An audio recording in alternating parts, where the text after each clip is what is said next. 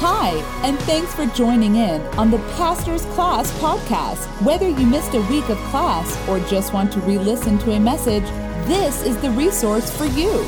Be sure to visit our website at pastorsclass.org for any other information you might need.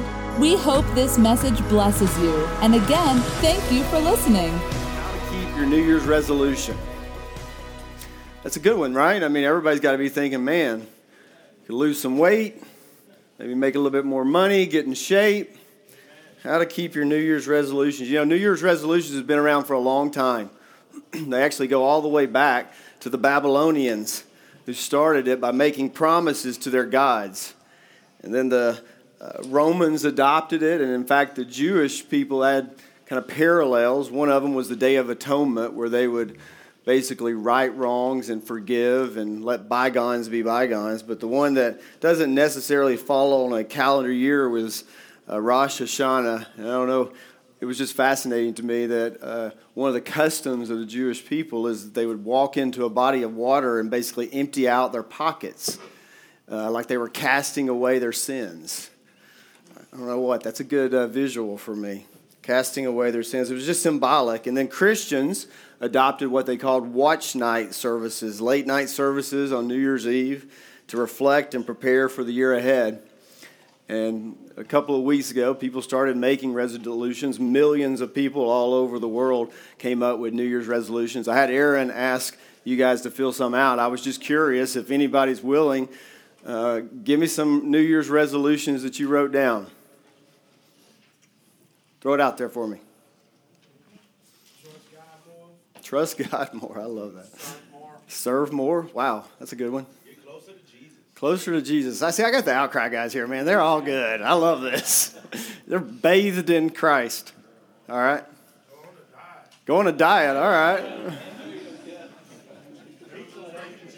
I'm sorry. Never lose faith in Jesus. Never lose faith in Jesus. Man, you guys are blowing my lesson here.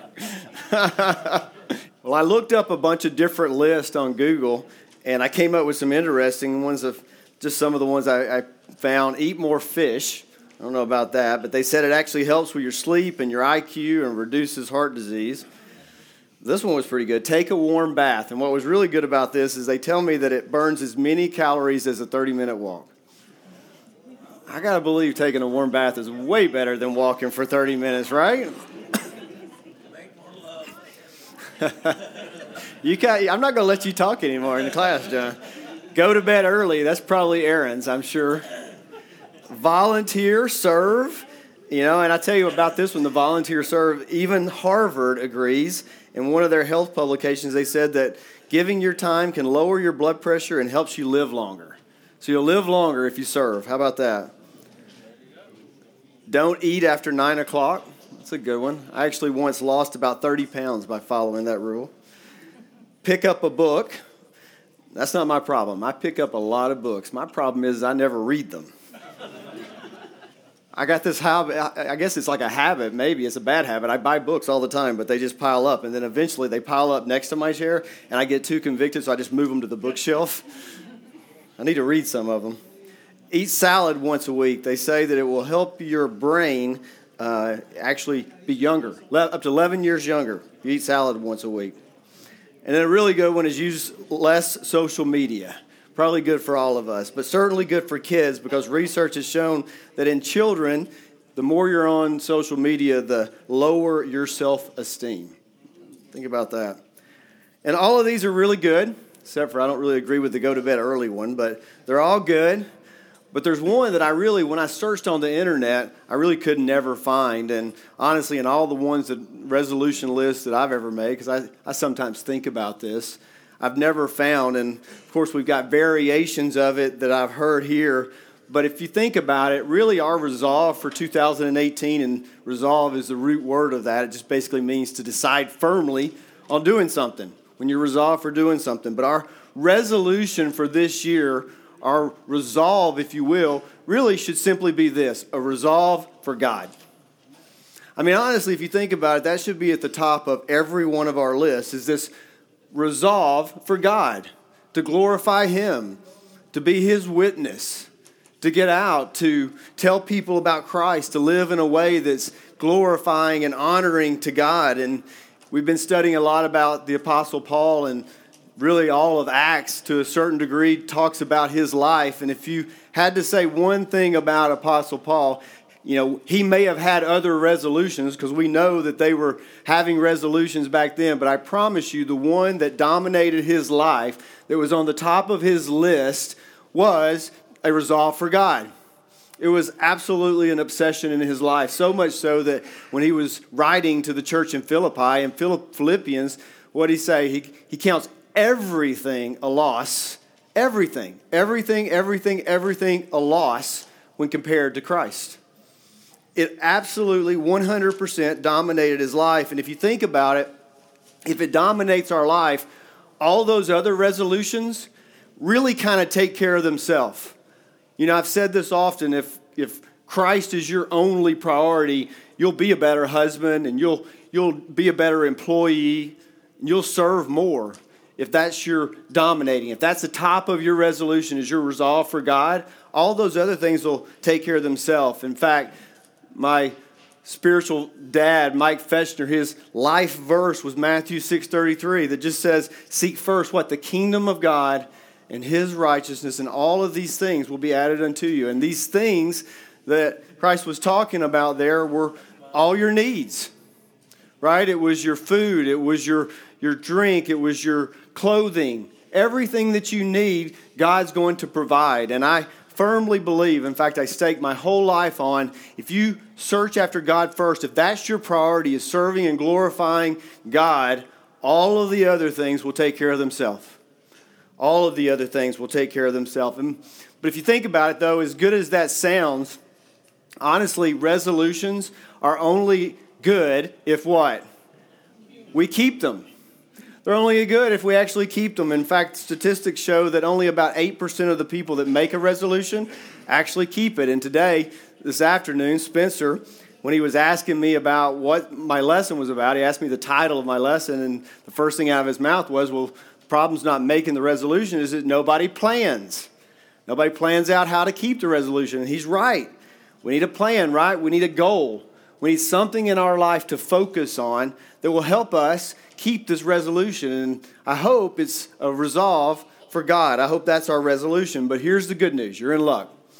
Our chapter tonight, the last uh, verses of chapter 9 of Acts, I believe, gives us a focus, a goal that will help us in our resolve for God. So that's what we're going to look at tonight. And we're going to start in verse 20. You know, and the other kind of bonus of this, if you will, is that if you think about this whole Acts chapter 9, it really is a nice um, summary, if you will, or illustration, if you will, of the life cycle of a believer. I mean, from what we talked about in our last class of the defining moment for Christ that Paul had, uh, not just on that road to Damascus, but when he prayed that prayer of belief and believed in Jesus Christ, that defining moment to the battlefield, if you will, for, for Christ. I mean, this whole chapter we'll see just kind of takes us through that entire life cycle, if you will, because starting there in verse 20, we know that Paul's eyes have been opened. He's accepted Christ. And then right out of the gate, there in verse 20, it says, And immediately, immediately, he proclaimed Jesus in the synagogues. You know, and that's also kind of follows, doesn't it, a typical believer, somebody that goes and walks up front in the church and has accepted Christ as their Savior, and you just kind of come out of it on this high, don't you? You know, it's like if you can think back to that moment, it's like, man, I'm just on fire for Jesus. I'm going to go do great things for God. And you've got this great high, and you got to feel like Paul kind of has that. I mean, he's had a rough, tough life and done a lot of bad things, if you will, and he has accepted Christ. And we got the very next verse, basically. It says, immediately he goes out. I, I just envision him like, man, I got to go. I got to go tell people about Christ. And what does he lead with? He says he goes out to the synagogues and he's saying that Jesus is the Son of God. And you know, if you think about it, that's really kind of the whole foundation of the Christian life and the Christian walk, right?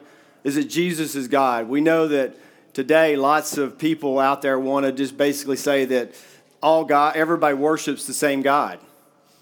You know, we know that's not true. A lot of people want to believe that. They want to they want to basically create a peaceful coexistence by making the claim that we all just get to the same God just through different ways. But no, right away, the first thing Paul leaves with is no, Jesus is God. He's the Son of God. He is God. You know, and if you C.S. Lewis, I could kind of misquote C.S. Lewis a little bit, but he said once that if this is not true, if Jesus is not God, then the Christian faith is of no importance. But if he is God, it's of the utmost importance. And the one thing it can't be, he said, is just moderately important. And Paul leads with this that Jesus is the Son of God. And it says then, and all who heard him were amazed and said, Is this not the man who made havoc in Jerusalem of those who called upon his name? And has he not come here for this purpose to bring them bound before the chief priests? But Saul increased all the more in strength and confounded the Jews who lived in Damascus by proving that Jesus was the Christ. And it says he increased in all the more in strength there. It's not his muscles didn't grow. That strength, that word right there is the same strength used in Philippians 4:13. I can do all things through Christ who gives me strength. This is this is God strengthening him. This is God giving him the power and the strength, if you will, to go do what he's called him to do. And honestly, when you look at these next few verses, he really needed it. Because if you look at that life cycle of a believer, isn't it always the case that you start out maybe on that high and you go back into that decision counseling room and you, you know, you come out and everything seems good and you want to go tell people your story and your testimony. But what inevitably happens is persecution comes. And we see this in not more than a few verses. He's out telling people about Christ. And then in verse 23, when many days had passed, what? The Jews plotted to kill him. They came after him. You know, and in today's world, boy, you know, if you're out there and you're boldly proclaiming the name of Christ, people are going to come after you. It is just, um, it is more and more a reality of the world we live in, is that it's just not popular to talk about Jesus. And Paul experienced the exact same thing here. It says, But their plot became known to Saul. They were watching the gates day and night in order to kill him, but his disciples, his brothers in arms, took him by the night and let him down through an opening in the wall, lowering him in a basket. And when he had come to Jerusalem, he attempted to join the disciples, and they were all afraid of him, for they did not believe that he was a disciple. It's another nice uh, point there about persecution. Often it comes obviously from the world, but how many here have probably experienced it coming from your buddies, from people that you wouldn't expect? I mean, I know that was the case in my life. Whenever I uh, accepted Christ, I will tell you the hardest people that I had to deal with are the people that had known me the, the best. They just couldn't accept it. No, that's, that's not the Scott I know. Okay, he doesn't live that way. This all must be fake. It all must be made up. You know, and I had to I had to live a life for a lot of years to prove myself, probably still proving myself, if you will, to some folks that I knew for a long time. And you never know where it's going to come from. That's why I say this is a really good illustration, if you will, of a life cycle of a believer, because it happens to everybody. It happens to everybody. It happened here to Paul. But it says there that Barnabas took him and brought him to the apostles and declared to them how on the road he had seen the Lord who spoke to him, and how at Damascus he had preached boldly in the name of Jesus. So he went out, went in and out among them at Jerusalem, preaching boldly. Nothing stopped Paul. Nothing stopped Paul, preaching boldly in the name of the Lord. And he spoke and disputed against the Hellenists, that's just Greek speaking Jews but they were seeking to kill him. And when the brothers learned this, they brought him down to Caesarea and sent him off to Tarsus, where he was from. And then here in verse 31, okay, it's, it's subtle, but this is our this is the this is the goal.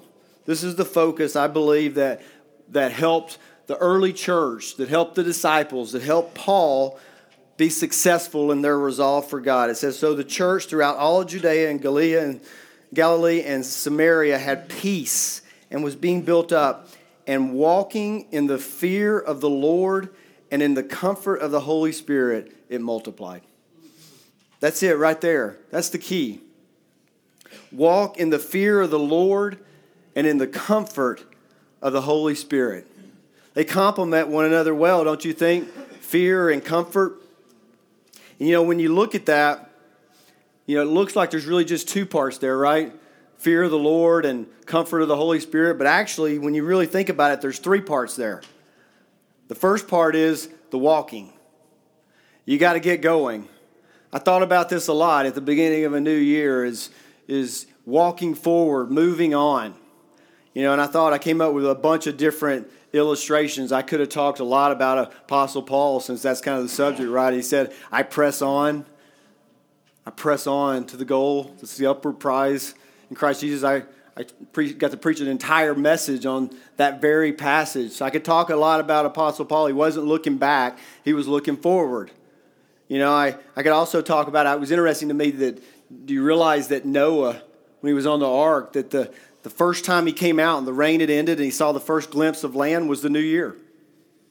The rain was behind him, blue skies ahead. Or I could pull from the great Charlie Brown.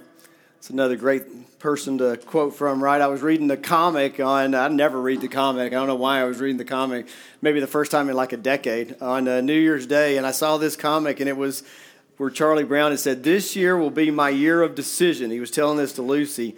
But she rains on his parade, as always. She says, No, Charlie Brown, I'm going to spend my whole year regretting the past. Regret, regret, regret. It is the only way, Charlie Brown. But you know, the reality of it is, a lot of us do that, right? A lot of us just want to sit around and think about the past and what might have been. We can get you know, buried in depression and sadness. I think it's one of the reasons you see so many people take their life this time of, or in the Christmas and holiday season. It's just the regret. That's no way to live, is it? We need to be living forward. God is not a God of regret, He's a God of the future. We're moving forward. And I like this one too that was from Will Rogers. He said, Even if you're on the right track, you'll get run over if you just sit there. I love that. He's right. You got to keep moving. So, the first part of this goal, if you will, that we need to adopt, I think, as a class for 2018 is we got to be moving forward. We got to be walking. Got to be going, pressing on, as Paul said. And then the second part of this is when we're walking, we need to do so in the fear of the Lord. In the fear of the Lord. Now, what does that mean to walk in the fear of the Lord? How do you look at and think about the fear of the Lord? Well, first, I would tell you that if you're not a believer, this is a real scary fear, right? This is a real scary fear because you're dealing with eternity. And Jesus, actually, over in Luke in chapter 12, he says, Listen, there's no reason for you to fear man. Don't worry about that. All they can do is take away your mortal life, and that life is like a mist anyway, here today and going tomorrow. But who you better fear is the God that controls your eternity. Because listen, that lasts forever and ever and ever.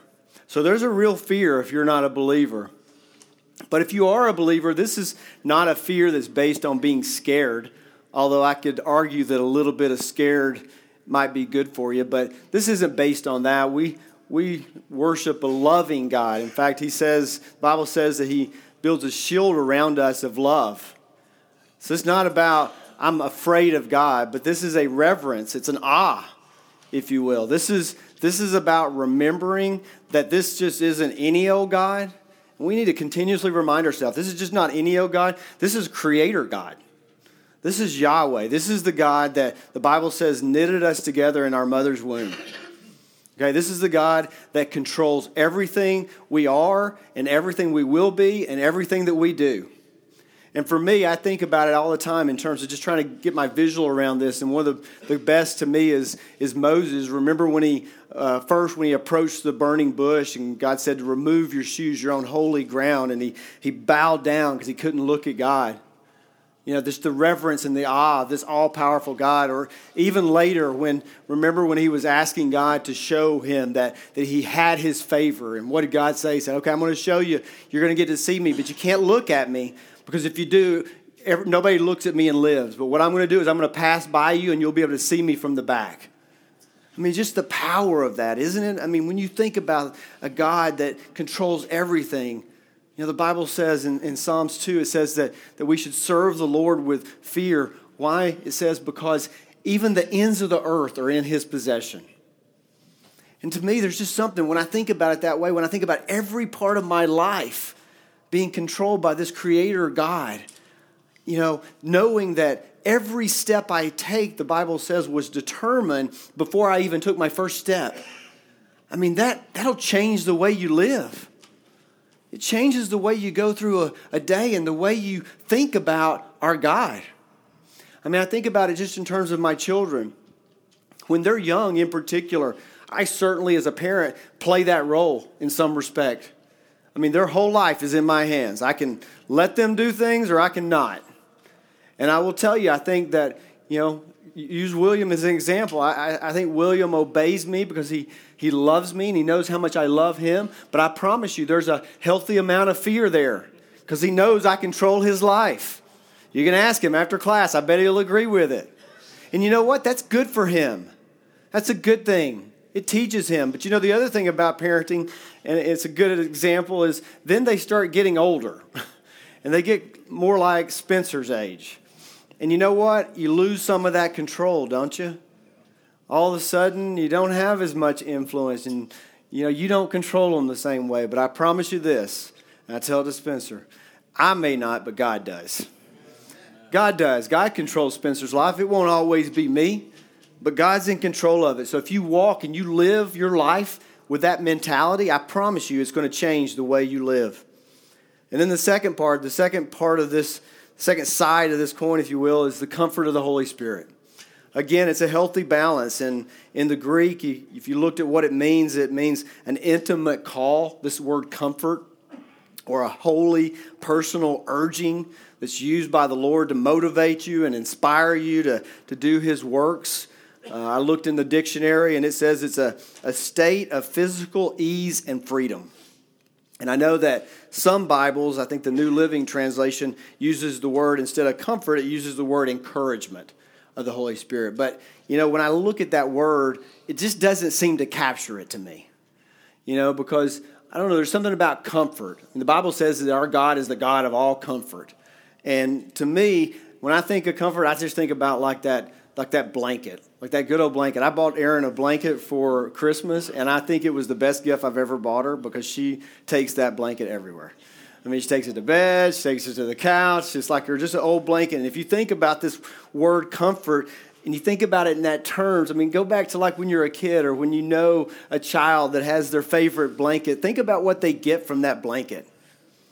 I mean, think about the security that they feel, that the, the, the stability that it gives them, the confidence that it gives them, isn't the strength that it gives them, and I would say also the freedom it gives them. That's, that's what that's what they're talking about here. That's what Luke, when he's writing this, is talking about is that you've got to have this healthy balance of this reverence and this awe and this fear. But remember that you also walk in the comfort of the Holy Spirit. I mean, we so often forget about the Holy Spirit.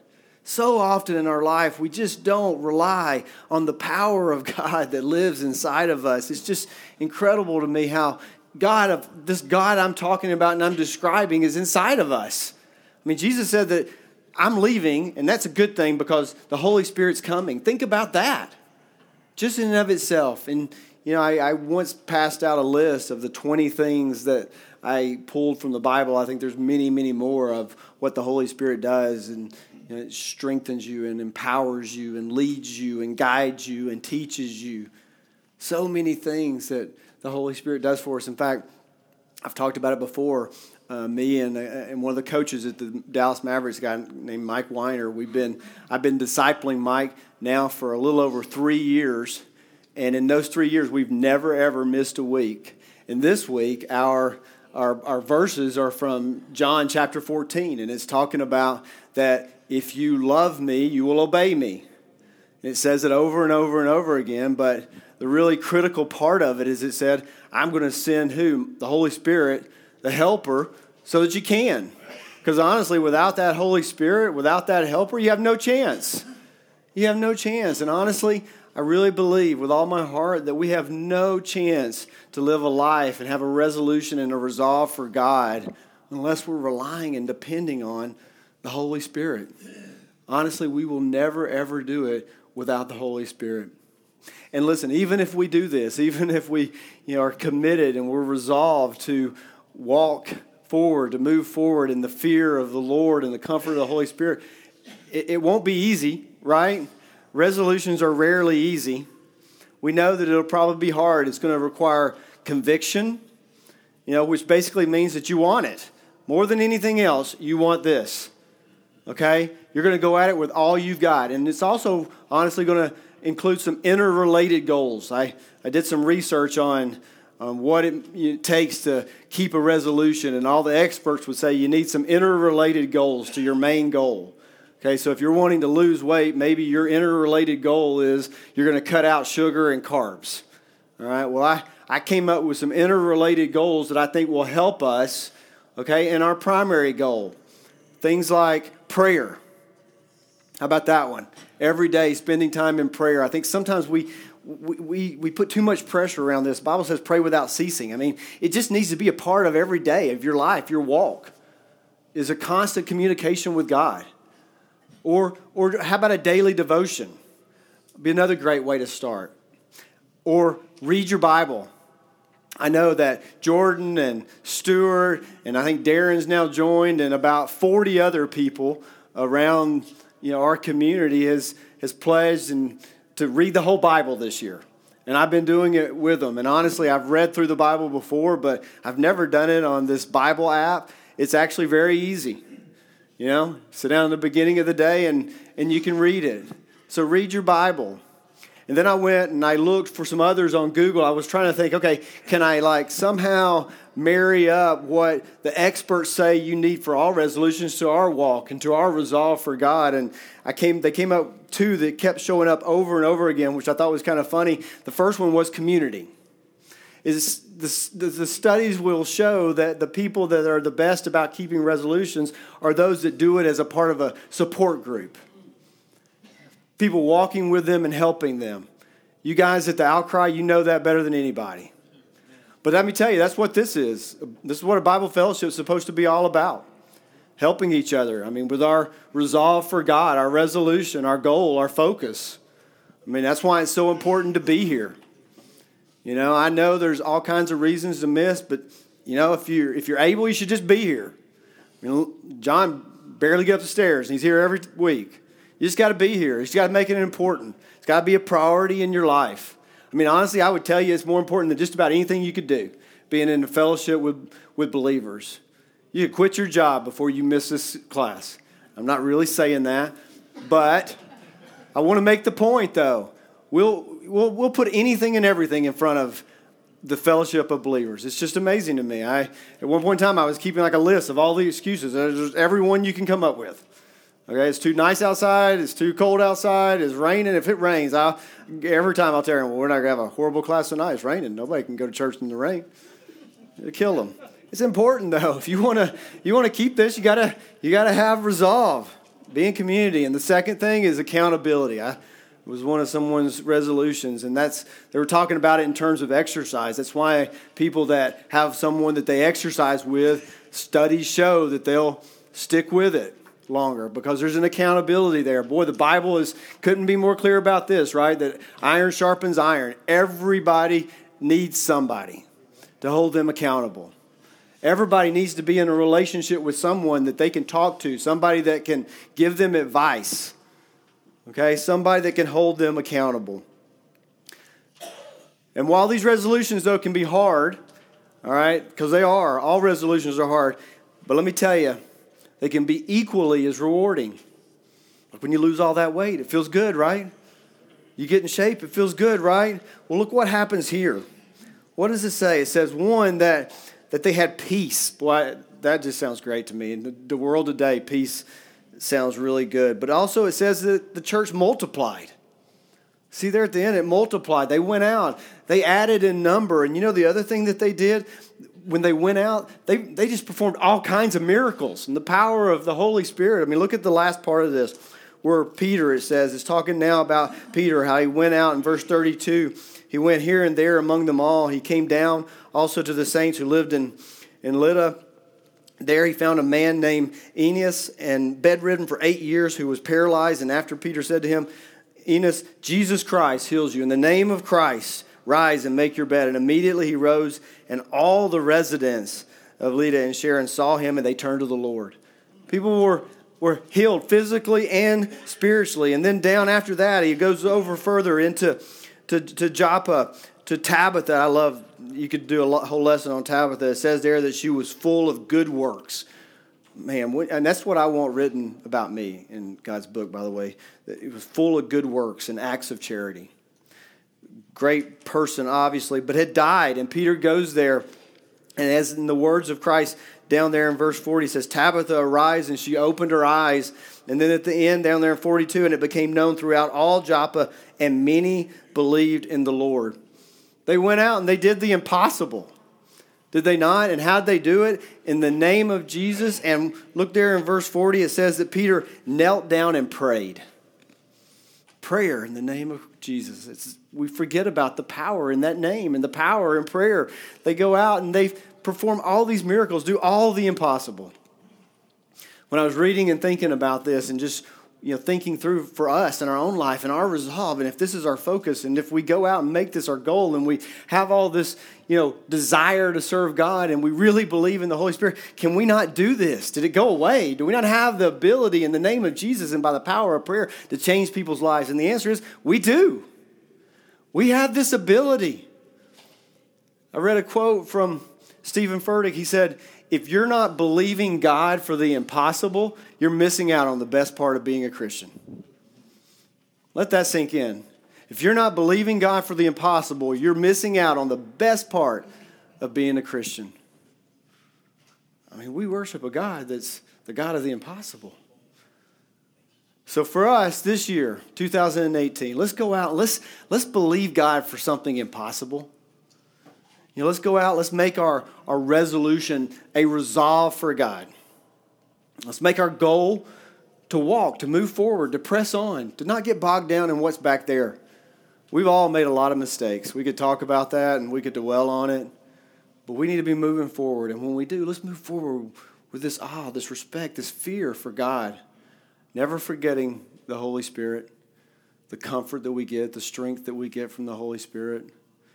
You know, and listen, it's a daily walk, right? It requires effort and conviction, prayer, get in your Bible.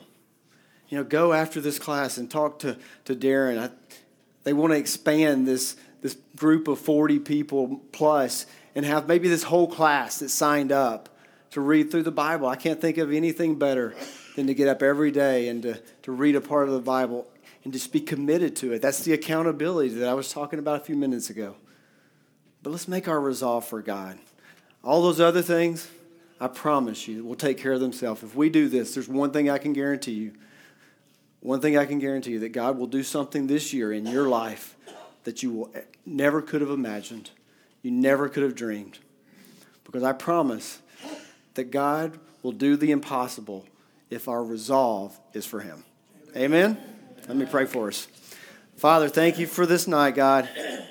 Lord, I pray that for each and every person in this room, Lord, I pray that in this year, 2018, God, that our resolve would be for you.